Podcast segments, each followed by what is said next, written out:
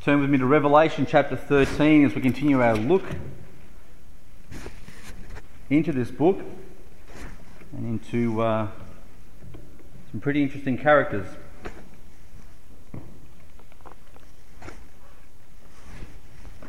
We'll read from verse 11 to 15 this morning. Revelation 13, verse 11. And I beheld another beast coming up out of the earth, and he had two horns like a lamb, and he spake as a dragon. And he exerciseth all the power of the first beast before him, and causeth the earth and them which dwell therein to worship the first beast, whose deadly wound was healed. And he doeth great wonders, so that he makes fire come down from heaven on the earth in the sight of men, and deceiveth them that dwell on the earth by the means of those miracles which he had power to do in the sight of the beast, saying to them that dwell on the earth that they should make an image to the beast, which had the wound by, the, by a sword and did live. And he had power to give life unto the image of the beast, that the image of the beast should both speak and cause that as many as would not worship the image of the beast should be killed. Stop there. Let's pray. Heavenly Father, we, uh, we ask this morning that as we look into your word, that our hearts would be humbled before it, that we would see the awesomeness of your word, that your Spirit would teach us, would reveal to us your truth, and that that truth would in turn mould us into the people you want us to be. Heavenly Father, I pray that your Spirit would be our teacher this morning, that you would use me, Lord, in a way that would bless my brothers and sisters here and glorify your name at the same time. In your precious name we pray. Amen. I'm going to read you an excerpt from a book. And some of you will know already where I'm going to be reading from. It won't take you too long to work it out. Thus far, our history of persecution has been confined principally to the pagan world. We come now to a period when persecution under the guise of Christianity committed more enormities than ever disgraced the annals of paganism. Disregarding the maxims of the spirit of the gospel, the papal church, arming herself with the power of the sword, vexed the church of God and wasted it for several centuries, a period most appropriately termed in history the Dark Ages. The kings of the earth gave their power to the beast and submitted to be trodden on by the miserable vermin that often filled the papal chair as in the case of Henry, Emperor of Germany. The storm of papal persecution first burst upon the Waldenses in France. Anyone know where I'm reading from? Foxe's Book of Martyrs. Eh, anyone read some of that or all of that? Okay, very interesting book. If you read that book, you won't be the same after you've read it.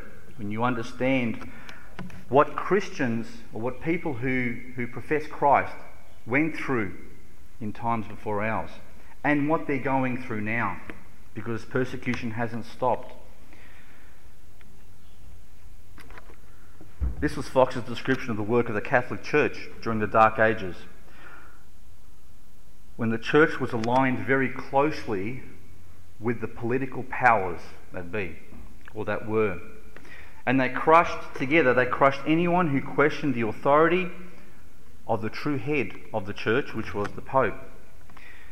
We're going to look today, we're going to find out that one of the most dangerous and vicious alliances that can take place is when the state joins forces with the church or a religion. When one lends its authority to the other. Millions, millions throughout the ages have been tortured or killed for their faith simply because they lived in a country whose official state religion wasn't their own. Now, in this particular passage, we're going to see the culmination of that very principle, of that unholy union between politics and religion, between kings and leaders of religious institutions. These are the days where the second beast rises up from the earth. Let's go, let's go to the passage and start looking at it. And I beheld another beast coming up out of the earth, and he had two horns like the lamb and spake as a dragon. The first thing we notice about this particular individual is that he comes from a slightly different place than the first one. Do you remember the first beast rose from? It was the sea. And if we remember, you remember what the, what the sea generally represented? It represented the Gentile nations. Well, if the sea represents the Gentile nations, then the earth indicates, probably indicates, that this fellow came from, uh, or was possibly a Jew, or probably a Jew, born of a Jewish mother. So there's a difference here. The Antichrist is a Gentile, the one we call the Roman prince, and then this fellow is possibly or probably a Jew, which is interesting as we look, uh, look into a little bit further. And it says that this particular fellow had two horns like a lamb, but he spake as a dragon. Now, okay, two horns like a lamb and he spake as a dragon. If you look, read each commentary, everyone's got a different opinion about it. Okay, from what I understand about horns in the Bible, horns normally represent some sort of authority or power, correct? And the fact that it's a lamb normally means meekness, purity, and, and the rest. See, the Bible calls Jesus the spotless Lamb of God. He came very meekly and humbly. A lamb is not something that you look at and you're automatically afraid of, are you? A lamb doesn't have much power to, to kill anything else, it's rather defenseless. So, when we put those things together, we find out that this individual has authority and certain power, but comes across as a lamb, meek and mild. But we find out that this particular character speaks like a dragon. Okay, now, do you remember uh, the first beast, the way he would speak? Very arrogantly, very proud because he was indwelt by Satan himself. Well, this, this particular character here also then begins to speak arrogantly. He has the garb of the lamb, meek and mild, but he speaks quite strongly. And it goes perfectly with Jesus' warning to his followers. In Matthew chapter 7, verse 15, Jesus says, Beware of false prophets which come to you in sheep's clothing, but inwardly they are ravening wolves. And this person perfectly fits that description there. Dressed as a lamb, looking like a lamb, with the authority of a religious leader. This brings us to his identification. Who is he? He's the false prophet. The Bible calls this specific person the false prophet. Now, do you remember how many antichrists there were in the world? Jesus said there were many antichrists in the world, correct? And they were even in John's days when he was writing this book of Revelation. There were already antichrists in the world, but there is one antichrist. There are many antichrists, but there is the antichrist, which we found out comes up in these days. Now, there are many false prophets in the world, correct? Many false prophets. But this is, the one we're speaking about here is the false prophet.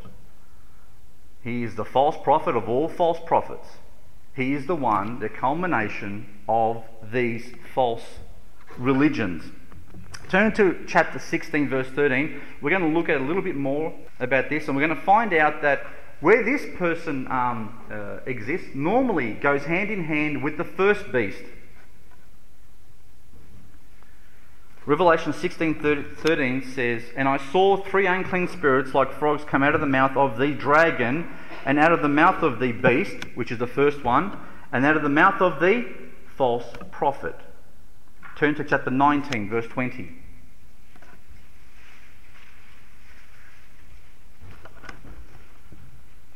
And the beast was taken, and with him the false prophet, the false prophet that wrought miracles before him, with which he deceived them that had received the mark of the beast and them that worshipped his image. These both were cast alive into a lake of fire burning with brimstone. And finally, turn, turn to chapter 20, verse 10.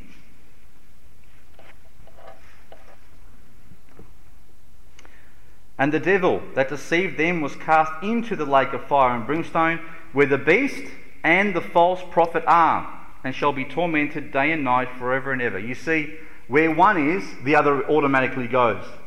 Where the first beast was, the second beast always is. And it looks as if that these two last right to the end, when they're both cast into the lake of fire together. And then finally, after all the, everything's culminated, Satan is thrown in there with them. Okay? Now, there's an interesting comparison here that we can make. Who prepared the way for Jesus? Who was the prophet who. Yeah, it was John. John came to prepare the way for Jesus. He was the prophet, okay, predicted in the Old Testament, who pointed to Jesus and said, This is the one. I'm not the one, as we've read in John this morning. He is the one, and He is the one you need to turn to. He is the light of the world. So, John's job primarily was to let everyone know that the Messiah had been born into the world, and that's the one we're talking about. That was his job. Well, guess what the false prophet's job is? He's the one who directs the world to worship the first one, the Antichrist. His job is very similar to that of John the Baptist in that he shows the rest of the world or convinces the rest of the world that, that this Antichrist is the one they should be worshipping. But there are some very interesting differences between John the Baptist and this specific fellow. And we'll look at a little bit more as we, uh, as we read on. Verse 12 says, And he exerciseth all the power of the first beast before him, and causeth the earth and them which dwell therein to worship the first beast, whose deadly wound was healed. This second beast is empowered by the first beast or through the first beast as well. He has all the authority. Whatever decision he makes is perfectly in line with purposes and the objectives of the first beast. So whatever he says, it's as if the first beast was saying it too. They are perfectly matched. His authority, when he speaks, his authority is, is almost the same as the first beast, and he exercises all his power too, which means he has a great deal of authority in this world. What he says goes.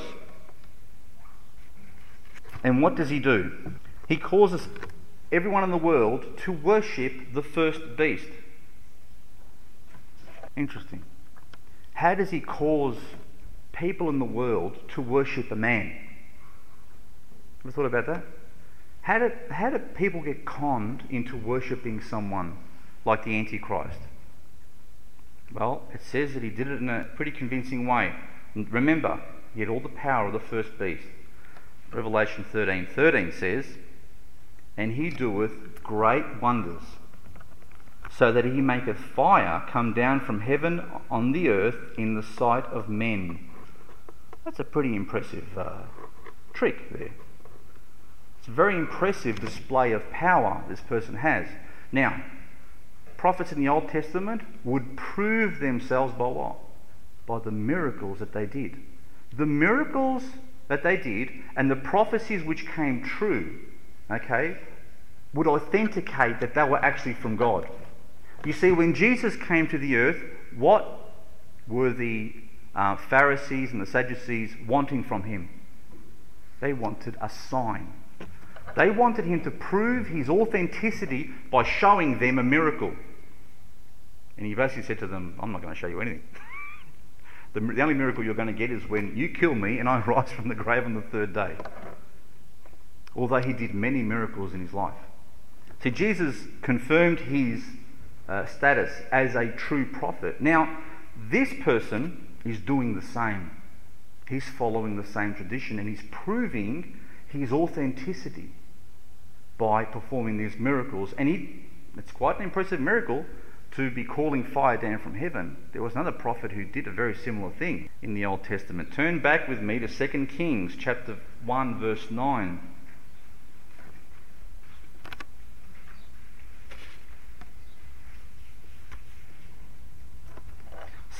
2 Kings chapter 1 verse 9. Here we find the prophet Elijah who was being uh, chased by these fellows, and they finally catch up with him because they want to drag him into the king, probably to do him no good. And it says that in verse 9 Then the king sent uh, uh, unto him a captain of fifty with his fifty. And he went up to him, and behold, he sat on top, on the top of an hill. And he spake unto him, Thou man of God, the king hath said, Come down. And Elijah answered and said to the captain of fifty, If I be a man of God, then let fire come down from heaven and consume thee and thy fifty. And there came down fire from heaven and consumed him and his fifty. Pretty dramatic way to answer your, uh, your foes there. But Elijah, notice what Elijah says. He says, If I be a man of God, you're calling me the man of God, all right? If I'm a man of God, then you be consumed by fire. And they were. And the same thing happened again.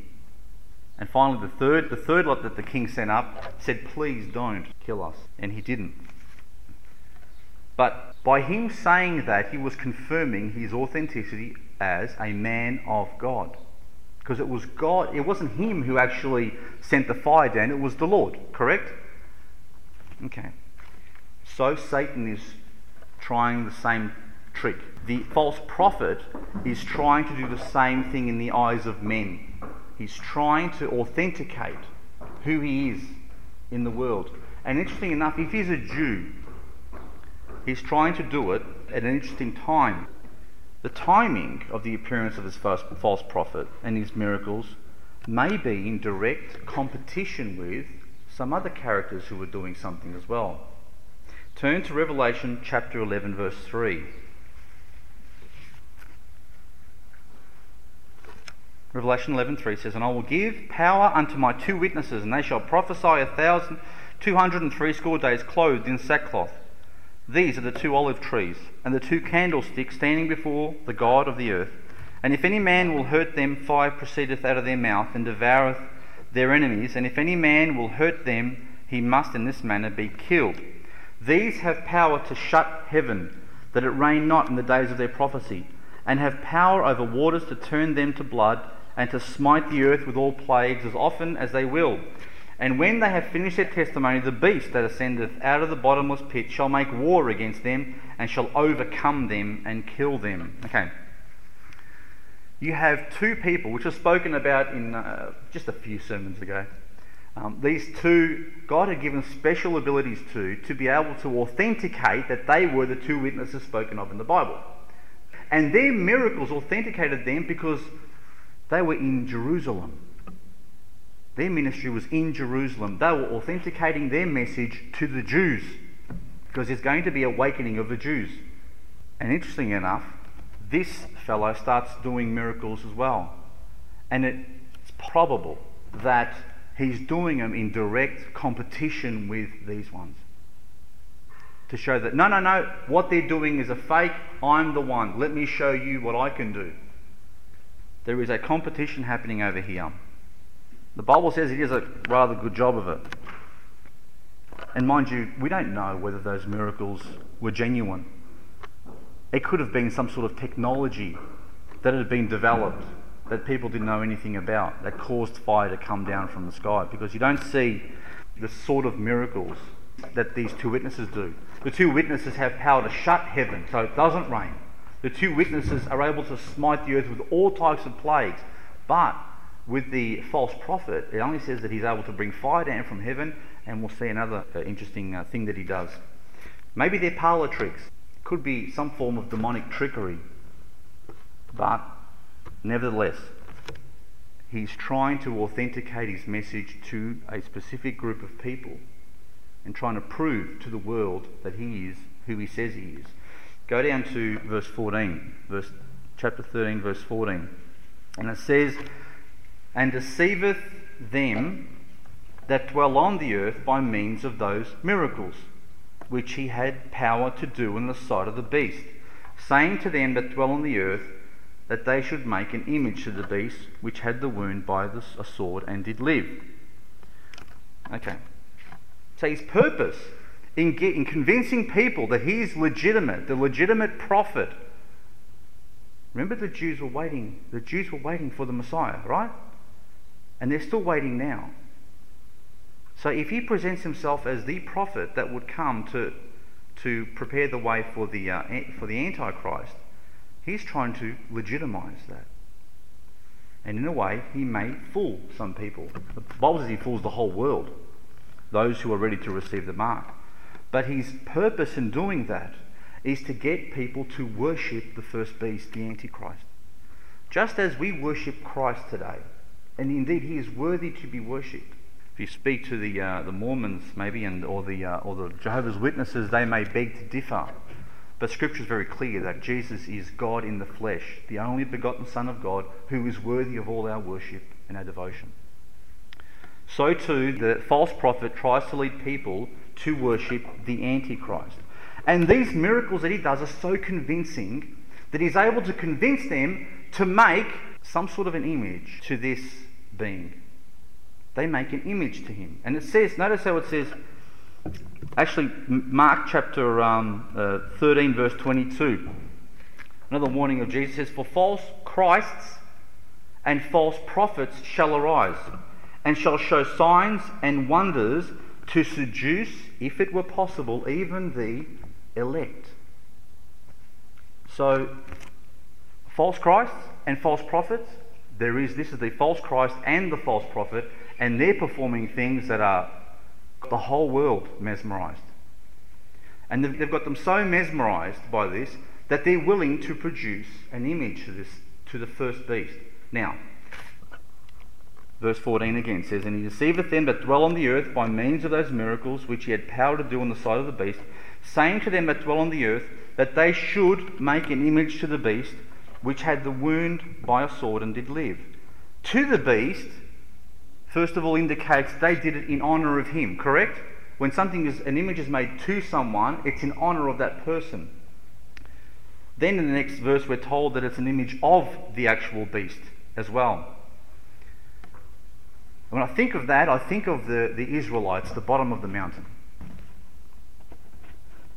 When they were convinced, while Moses is on the mountain, okay, and God's displaying all his, all his uh, power up there, that they are, that they should be making an image of a golden calf. And they give up all their gold and they make this, this uh, statue and they worship it and they parade around it and they have a good time, apparently, because they heard it up the mountain. So he deceives them enough to convince them to make a, some sort of an image. Now, it doesn't say the image could be a statue, but it could be some other type of image. Something we don't necessarily know. It doesn't say exactly what type of, of thing it actually is, it just says it's an image. Well, if we go through Scripture as well, we find out that this image becomes a centre of worship of the world. Turn to Revelation chapter 14, verse 9. It says, And the third angel followed them, saying with a loud voice, If any man worship the beast and his image, and receive his mark in his forehead or in his hand, the same shall drink of the wine of the wrath of God, which is poured out without mixture into the cup of his indignation, and he shall be tormented with fire and brimstone in the presence of the holy angels and in the presence of the Lamb. This image becomes the central point of worship for these people. Now, obviously, they can't be, or the anti, they can't be where the Antichrist is. Right? They can worship him from afar, but they worship through this image of him. Now, I don't know if there's only one image or there's a number of images, but for some reason, the whole world is able to worship through that image, the Antichrist. It becomes the focal point of the final false religion. It's the focal point. Okay? And something else then happens. Verse 15 it says that he, uh, and he had power to give life unto the image of the beast, that the image of the beast should both speak and cause that as many as would not worship the image of the beast should be killed. Now that's an impressive miracle. I'm also reminded of many statues in Italy and other places that seem to cry and, uh, and weep blood and all those sorts of things, and people adore them and worship them, and they carry them on their shoulders and, and all that sort of stuff. Now, if this image is able to speak, well, that's a little bit of a cut above those ones, isn't it?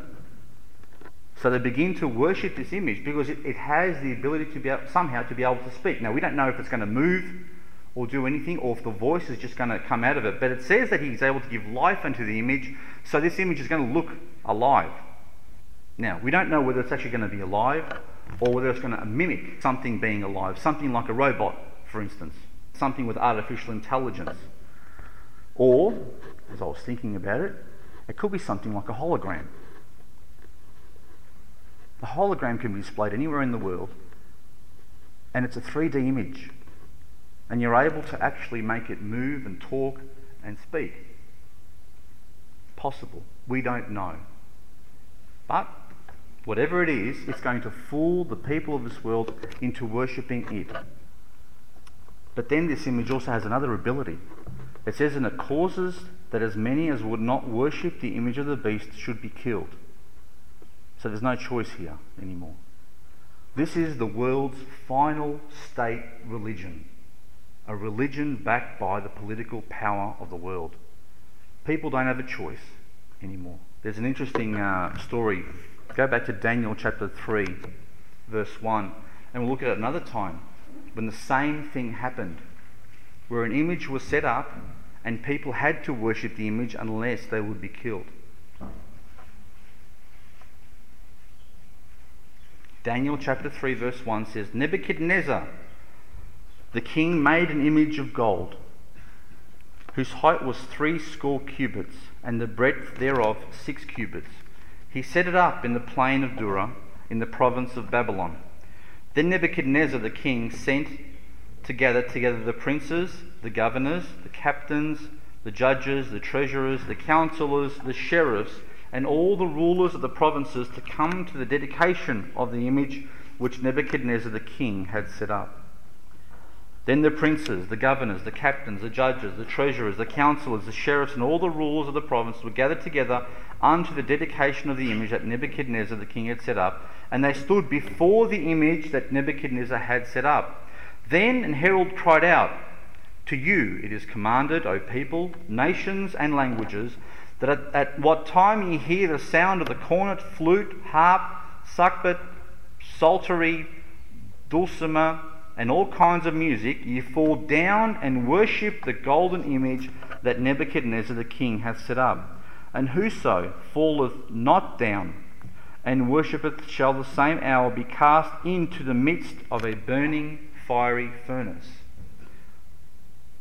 Here we have history repeating itself. Do you remember the first beast that rose from the sea? It was Nebuchadnezzar. He was the first beast. He was the head of gold that uh, there was a dream about. And he was the first one to set himself up as the ruler of this planet. And he sets himself up an image that everyone has to worship, otherwise, they will be killed. Well, the Antichrist has to go on better, doesn't he? He sets himself up an image and by the same way says, If you don't worship my image, you will be killed. The idea of emperor worship, for those of you who know much of history, very common in the old days. Throughout most of those four world empires, the emperors, the people who were in charge, were considered to be gods and required to be worshipped. And now we have a man who comes on the scene who revives that idea, who says, I am the one that you are to all worship. And the people in this world are fully deluded, and the false miracles that this false prophet does fools them completely. I'll give you a summary. The second beast, this false prophet, represents false religion, particularly false religion that is allied to state power. Where the first beast is purely political in power, the second wields the control of all the religious affairs of men, directing worship to the first beast. That's why he's called the false prophet. And Satan has, through the ages, been more than happy to use religion for his purposes. Satan knows that man is a spiritual being. He knows that we as people need to worship something in order to be satisfied because God made us that way. So he tries to fill that void and direct us from worshipping God into worshipping him. Through the ages, Satan has introduced, driven, grown a myriad of false religion because he knows the more there are out there, the more chance that people are going to get confused. And that's exactly what's happening today. He has, through the centuries, diverted the worship of men away from God and toward everything under, on, or above this earth. Anything except for God Himself. And finally, when He gets the chance to create His little patch where He becomes the ruler, all that worship, where everything else is being worshipped, then gets funneled and drawn directly to Himself. This is the culmination of all, the, all false religions in this world today. And false Christianity is included in that. We will find as time goes on, and we're seeing it very dramatically now, that as time goes on, the thing we call Christianity will embrace secularism, will embrace other religions, will embrace politics, will embrace science, into itself until a point where there will be one major religion in this world. The churches have already thrown out God's word. Already. Now, where God's word has been thrown out, the, the ground is now fertile to be able to plant whatever seed Satan wants in there. And he's doing it very, very carefully. And he's doing it very quickly, though. The churches have thrown out God's word, and in most places in this world, they've embraced other faiths and other religions. And I'll call science one of those too. Because evolution, apart from being science, is a religion. And most churches who call themselves Christian have thrown out the Bible and said, no, no, we can't believe that God created uh, two people called Adam and Eve. We can't believe that there was an ark. We can't believe anything that sort of stuff because science has proven it to be wrong, correct? Science has proven it. We uh, spoke to a man, Andrew, and I spoke to a fellow who said, My God is science. Pity the man because science never saved anyone. The rise of the first beast to a place of world dominion. The then what happens with this apostate church, it's going, to, it's going to come about, is that once Satan has used it and gotten his worth out of it, you know what he does with it? What he always does with everything he destroys it. Turn briefly to Revelation chapter 17. We've only finished over here. I know you're, you're hot. Thanks for bearing up. Revelation 17, verse 15. And he saith unto me, the waters which thou sawest, where the horse sitteth, are peoples and multitudes and nations and tongues, and the ten horns which thou sawest upon the beast, these shall hate the whore, and shall make her desolate and naked, and shall eat her flesh and burn her with fire. In the end, when Satan's done with using the apostate Christian church, and he, doesn't need any more, he will destroy it and then direct all that to himself. The only state religion, the only world religion that he will accept. That's an incredible thing, isn't it? And the second beast, the false prophet, his job is to make sure that happens.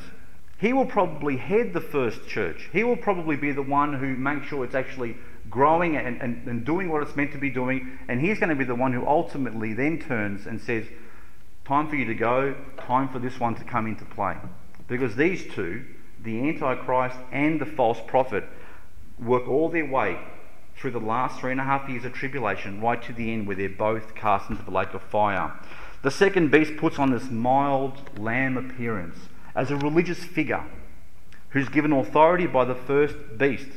But once again, it speaks like a dragon, fierce and unrelenting. While it professes to be gentle and following the good way or the right way, it becomes a monster. Just like the papacy did during the Dark Ages. In many ways, the Antichrist or the false prophet will mimic the power possessed by the popes during the Middle Ages, when the Roman Empire became the Holy Roman Empire, and where church and state mixed together the Pope and the King working side by side to complete their, their goals, one promoting the other. And we find that in those times, millions are killed, and indeed, in the end, millions will be killed. Those who have held on to God's word and have rejected the laws of men have been persecuted throughout the ages. Remember this there is no true church throughout all of history that ever persecuted anyone. Never. People have a hard time trying to understand that, that Jesus didn't come to, to, to teach us to, to bear arms and, to, and to, to kill anyone who didn't follow our way. And don't get me wrong here. I'm not, I don't just believe it that it's the Holy Catholic Church that's to blame here, but it's every country, every religious system that doesn't align itself to the truth. You see, there are many other countries out there at the moment, many other states that have an official religion, don't they? And we find that it's in those countries where Christians and believers are persecuted the, the most. See, the same thing continues to happen all the time.